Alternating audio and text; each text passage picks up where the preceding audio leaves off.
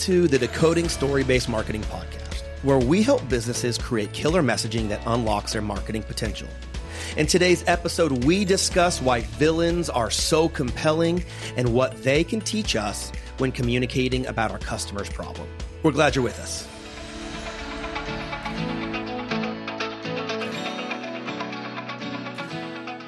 Well, welcome to the show. I am your host, Bo, joined as always by Decoded Strategies co founders Annie and Kristin. Welcome. Thanks, Bo. Thanks, Bo. Good to be with y'all. How are you today? Good. Good. Yeah, good. Well, hey, I'm excited for today's conversation because I think it's going to be a lot of fun as we talk about uh, one of the key characters in all storytelling, which is the villain, Mm. right? Yes. So I'm excited to hear about some of our favorite villains, the role they play in story, and how we can help people think about their messaging in terms of the villain and the problem that they're helping to communicate. So, uh, would love to just maybe hear from you.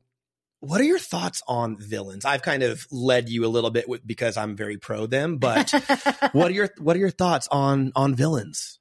Uh, I'm in the pro villain camp. I love love villains. I always think villains are so much more interesting, actually, than the hero of the story. Um, they're they're the thing that I'm drawn to, and uh, there are a few things in this world that I love more than a badass villain. Yeah. I'm for sure in the pro camp, for sure in the pro camp.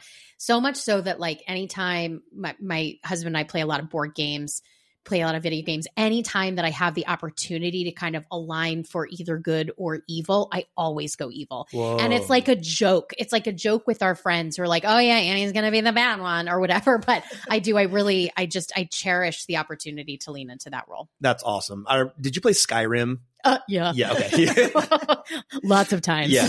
All- the first time I played it through, I'd spent, I mean, 60, 80, 100 hours on it. And I got to the part of the story where you interact with the vampires and you can Mm. choose to become a vampire or not.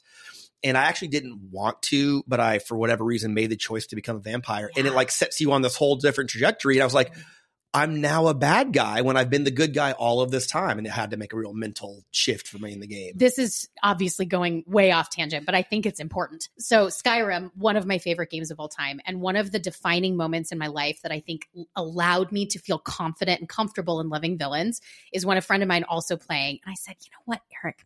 Do you ever just like kill random people just to see what happens?" And he said, "Oh, I have demolished thousands of people." And I thought, whoa, you can do that. You can just like go around like without well, it, and it just it completely changed my my whole concept of in fictional scenarios what what it means to like embody a villainous attitude. NPC carnage. oh, everywhere. carnage! Yeah, yeah, and I go straight into the action. I, I do. So let me ask very quickly, and then we'll get back to our topic. There's a mission where a dog leads you to a certain thing where you encounter this god. Uh, it's like statue of a god, and so the dog has led you on this thing, and then the god says, "I will give you a very special weapon if you kill this dog right now." I, I- Did that- you I kill draw, the dog? No, no, no. I draw Okay. a line there. I Can't, killed can't. the dog. Oh, You get whoa. a super sweet axe. All right. Okay. More about that Bo's later. a villain. Wow. yeah. wow. Okay, We just so- on a journey. Just yeah. So, a journey so Kristin, Yeah. talk about villains. Who are like? Think back. When did your love for the villain uh, begin? What's your villain arc story? oh, I love it. Villain, villain origin story. yes. even. yeah. Yeah. yeah. So uh, this is going to tell you a lot about the kind of movies that uh, our parents let us watch when we were little. Because when I was very young, probably about seven or eight, I saw Silence of the Lambs. Oh, and got a load of Hannibal Lecter, and that rocked my frickin' world because he was so like elegant and well spoken and smart, and also just like like pretty bad. Yeah. Like we could, I think one could argue a bad guy because he, you know, ate people. Um, but there was something about him that just was so like blew my mind. So yeah, it was it was for sure Hannibal Lecter that opened up my eyes to like, do I love villains? I think I love villains. Yeah. So yeah, that's that's, That's- where I started. okay. Yes. Oh, how old were you? Like eight? Too damn Too young. damn- silence. Yes. Yeah. Hannibal Lecter, just so unbelievably compelling. So compelling. Like you can't take your eyes off of No. him. You don't and every time you're off of the, the screen is not showing him or you're not with him, you want to get back to Yep. him. And that is a sign of a great villain Mhm. that you want more of it Mhm. instead of I, I don't want to see this guy anymore. Yeah, that I, I love Silence of the Lambs. I didn't see it quite that young, but I do love it, and I watch it often. And I think that's such a he's such a great example of a villain, in that there is something that is so compelling around most good villains are really strong. They do not falter from their path.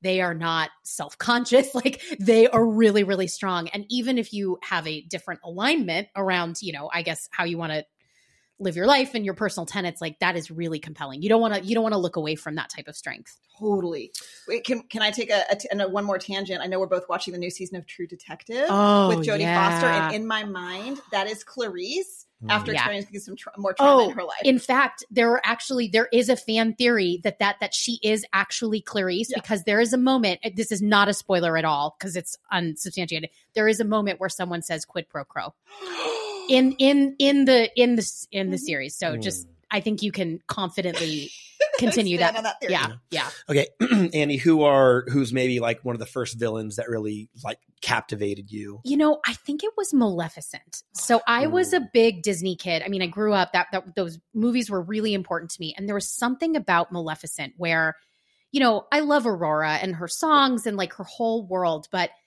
she felt even at that time two dimensional to me. It, it didn't. I didn't feel like I was seeing somebody that I wanted to be like. And Maleficent, on the flip side of that, was so multidimensional. And so there was just something about her that even to this day, like she is just powerful and strong and beautiful and she has conviction and she doesn't back down. You know, there's just all of these qualities about her. So even as a kid, I think Mhm. she was the one and she lived in that castle and all the gargoyle. It just the whole thing. She was she was she was for me.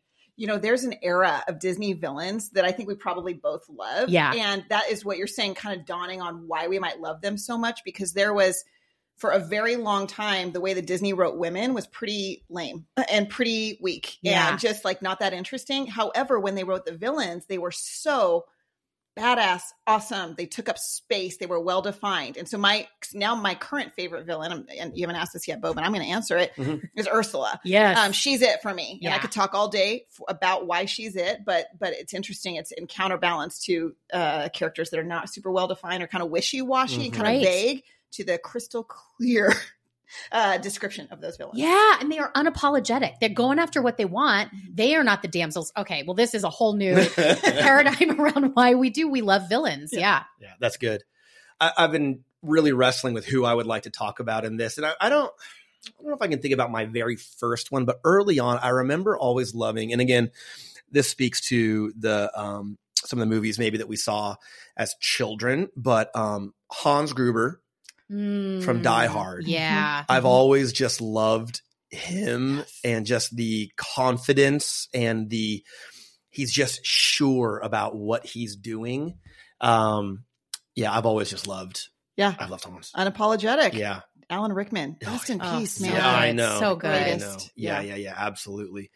What is it about a villain that we need in the storytelling process? Um, not only in film and in, in music, but as we're starting to transition to think about our marketing and our branding. But what is it about a villain? Why do we need villains in stories?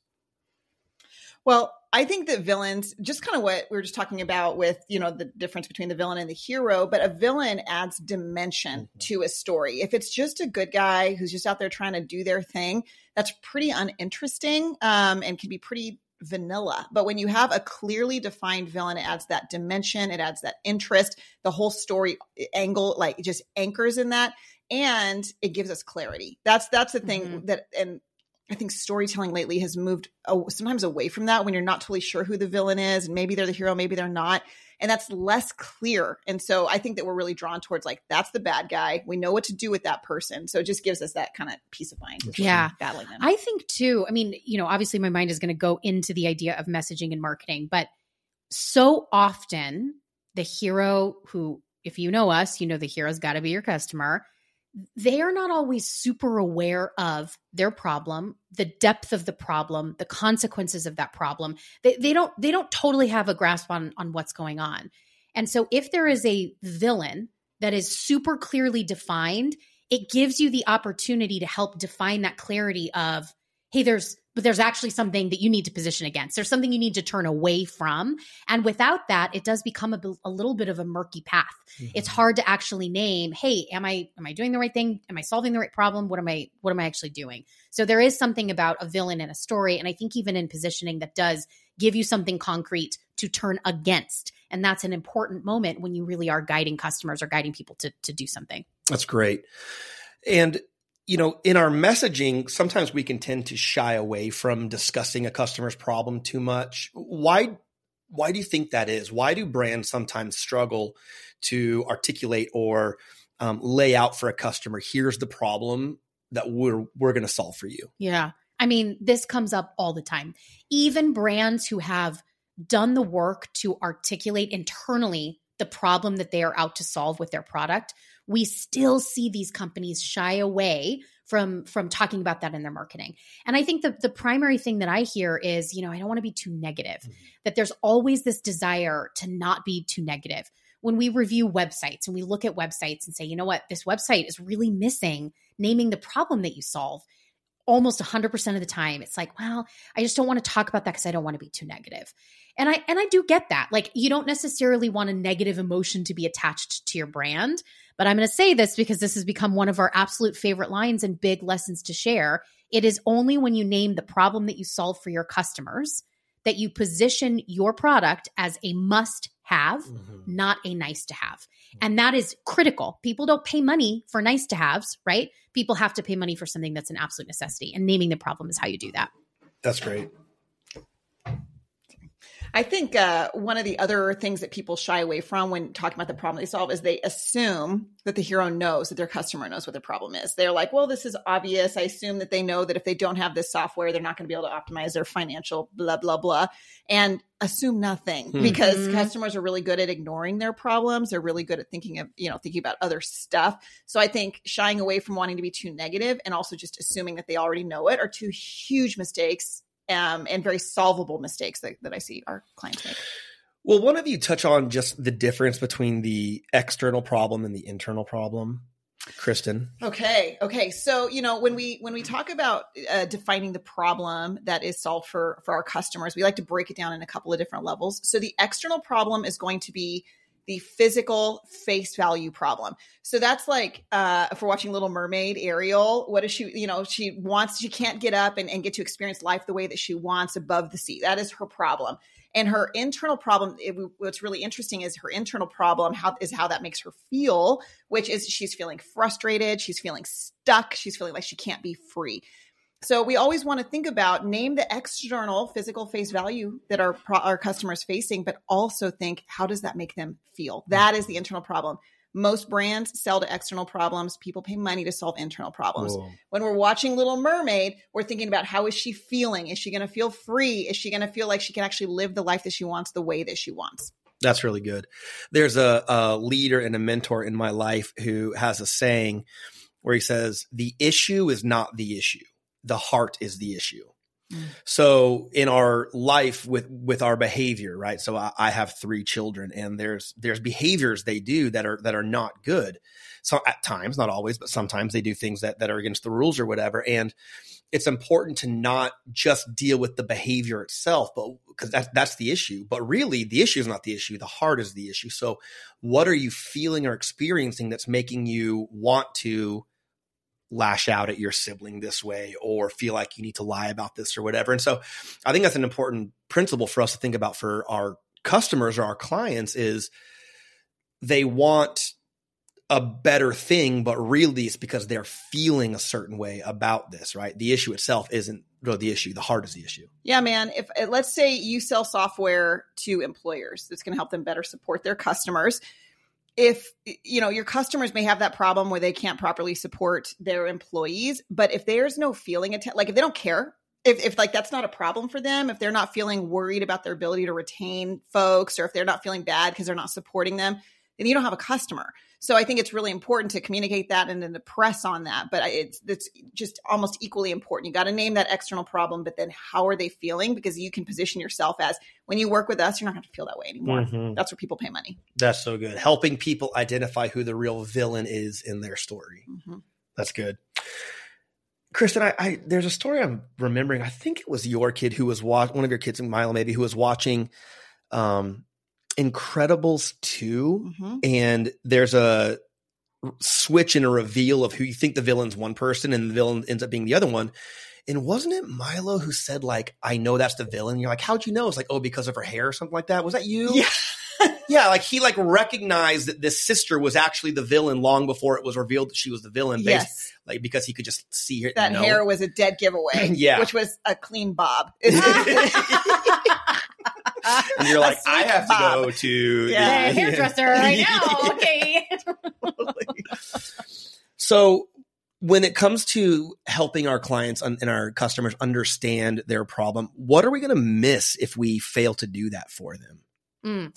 Well, failing to name the problem in your messaging again does not establish you as an absolute necessity. And that is something that's so important because we're inundated with there there are more solutions to our problems than ever before right now. And most of us are inundated with sales and marketing content that's just screaming at us, right? And so if you don't become a necessity, if you don't position your product as a necessity, it's just going to get lost in the noise.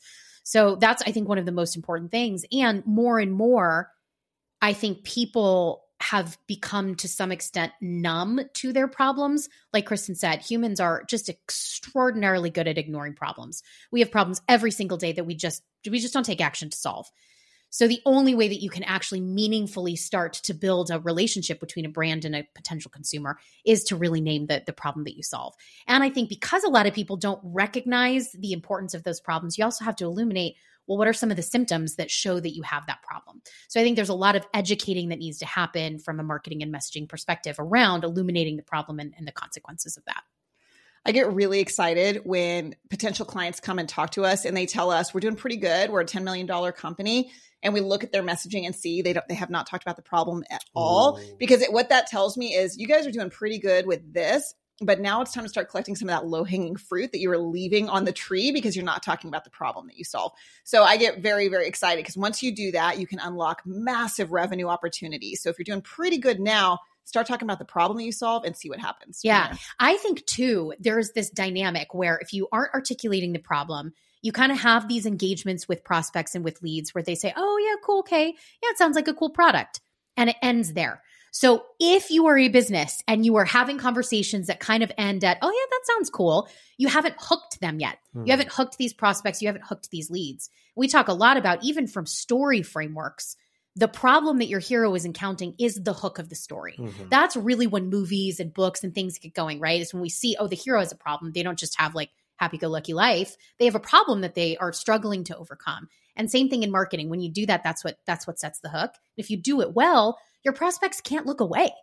Right? You have told them, hey, you have a problem. There are consequences to that problem. If you don't solve it, life's not going to get better. Mm. And if you do that successfully, you literally will have people who cannot look away. And that is just, I think, the absolute golden nugget that every business is looking for.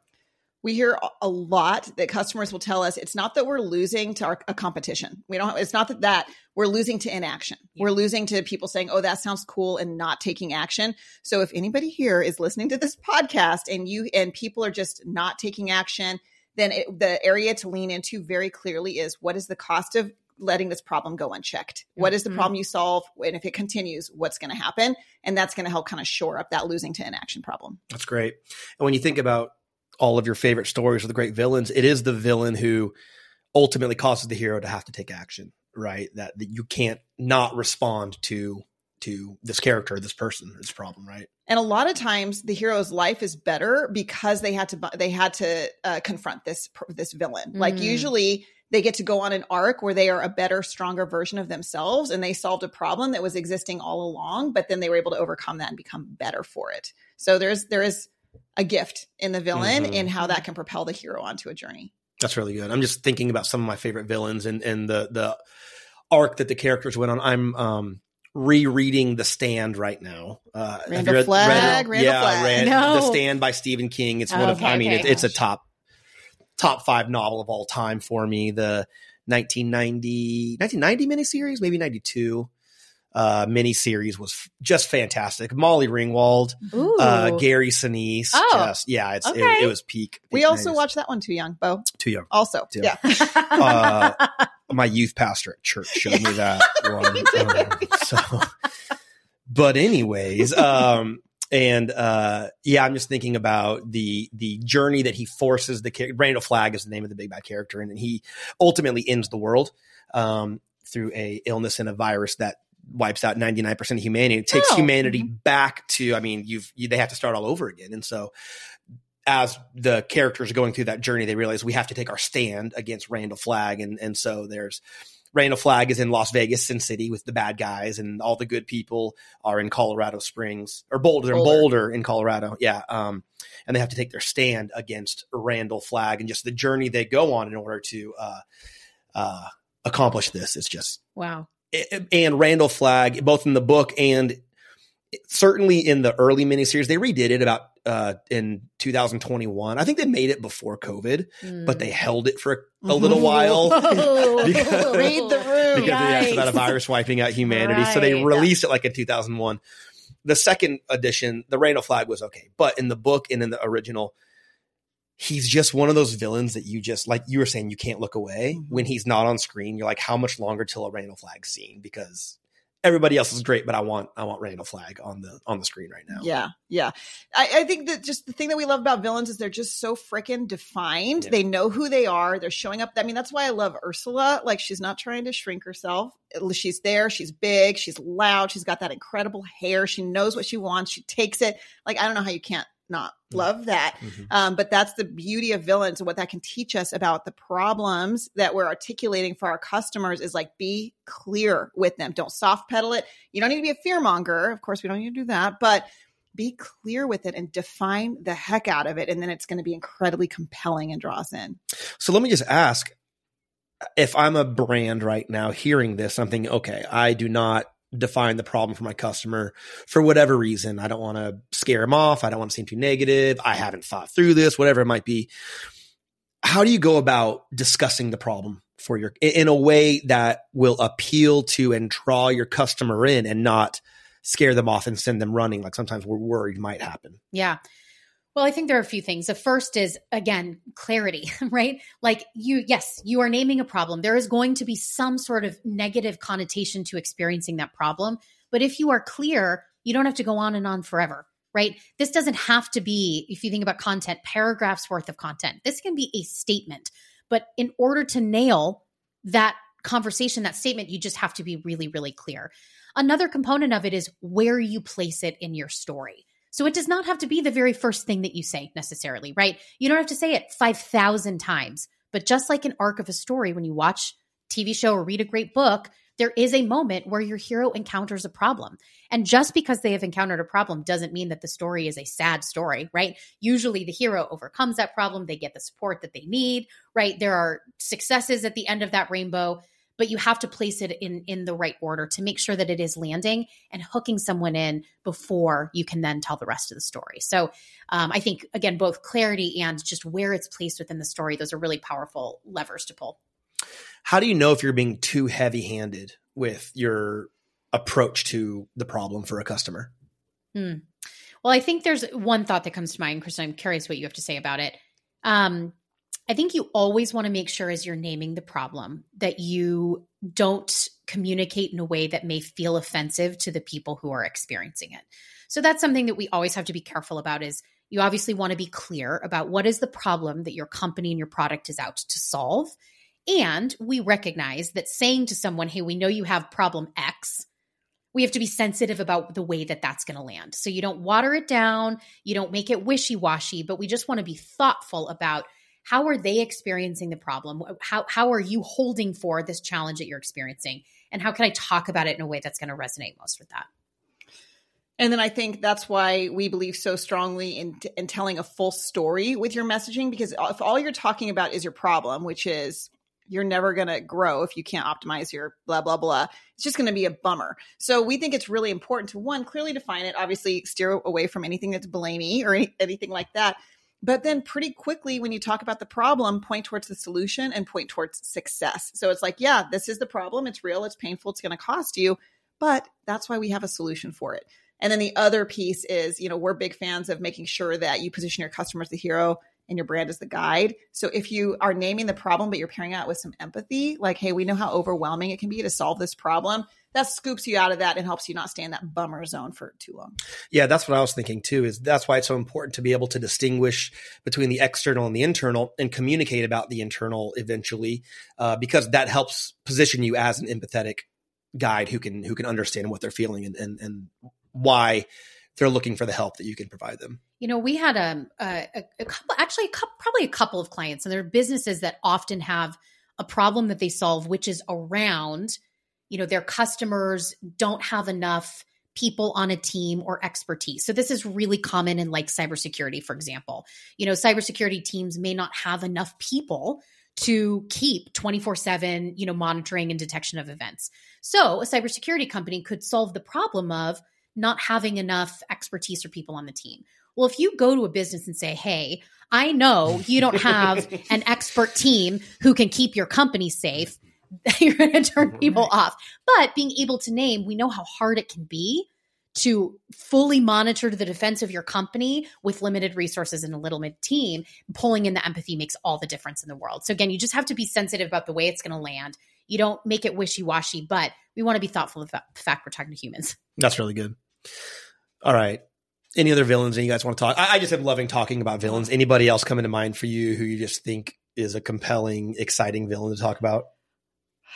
Well, yes, but I have an angle on it, Okay, which is that's good. I think I don't know if it, I don't even know if I want to do this, but Game of Thrones, one of my favorite, one of my favorite book Yeah. series of all time, and one of my favorite shows up until a very I can't. specific point. And so that's, I, I think that that's actually going to be an example where I'm going to talk about not my favorite villain, but where they went bad with the villain, where they took a hero. We can do spoilers right at this point. It's been 10 For years. Game of Thrones, Yeah, yeah, well, I think right. so. Yes. Spoiler Okay. alert: Game Yeah, of Thrones. They all die. They all die. Everybody does. Yeah. Everybody's miserable and dies cold. So that's an example right there of I loved every villain in that show. I loved Tywin Lannister. Joffrey was so happy when he had went to his wedding and had his end. Purple Wedding. Purple wedding, baby. But the great mistake that they, one of the great mistakes that they made in that was what they did with Daenerys, Oh, where they it's took awful. a hero Yeah. and they turned her into a villain way too fast. And so that's like my big beef is like just make sure that your your your villains are clearly defined and don't let your hero slip into that villain role. That was so sad. It was so sad. And not you're so right, not just because she was such a beloved hero, but it didn't it didn't make any sense. No. There there were yeah, all right. Well, we can go into that forever. That's a great example. I felt that same thing uh, about the opposite with Jaime, Jaime. They they spent the whole show taking the villain into a hero, which worked. which worked, and then in a 30 second decision in the, at the end of an episode, he decides he's just going to go back and just th- throw, Throw it all throw away. the entire arc of his show, of his character story away in, Yeah. a, in a single decision. Just Yeah. why? Yeah. Stupid. Stupid. Dumb. Stupid. So dumb. We, we hate it. we hate We hate it. You know what I want to talk about, but not today, but maybe another day, is anti-heroes. What do we do with anti-heroes Oh, on yeah. this front? I'm 'Cause that's- rewatching Sopranos right are. now. I just watched Succession. Oh, So- oh gosh. well, I'm also in that. There's We're, we're early, so Did you start it? yeah, like we're like episode three right oh, now. Oh, just keep going, man. Just keep yeah, going. Yeah. So the- okay, the We got another anti-hero. conversation Yeah, the Another anti-hero Stay coming tuned. up. Stay, tuned. Another episode. Yeah. Well, we want to encourage you. Don't be afraid to help your clients identify the villain in their life. And remember that you have the means to help them overcome that problem. Thank you for joining us for the Decoding Story Based Marketing Podcast. If this was helpful, please subscribe and leave us a rating so more people can have this resource. For more information on Decoded Strategies, visit decodedstrategies.com or you can connect with us on LinkedIn and we will talk to you soon.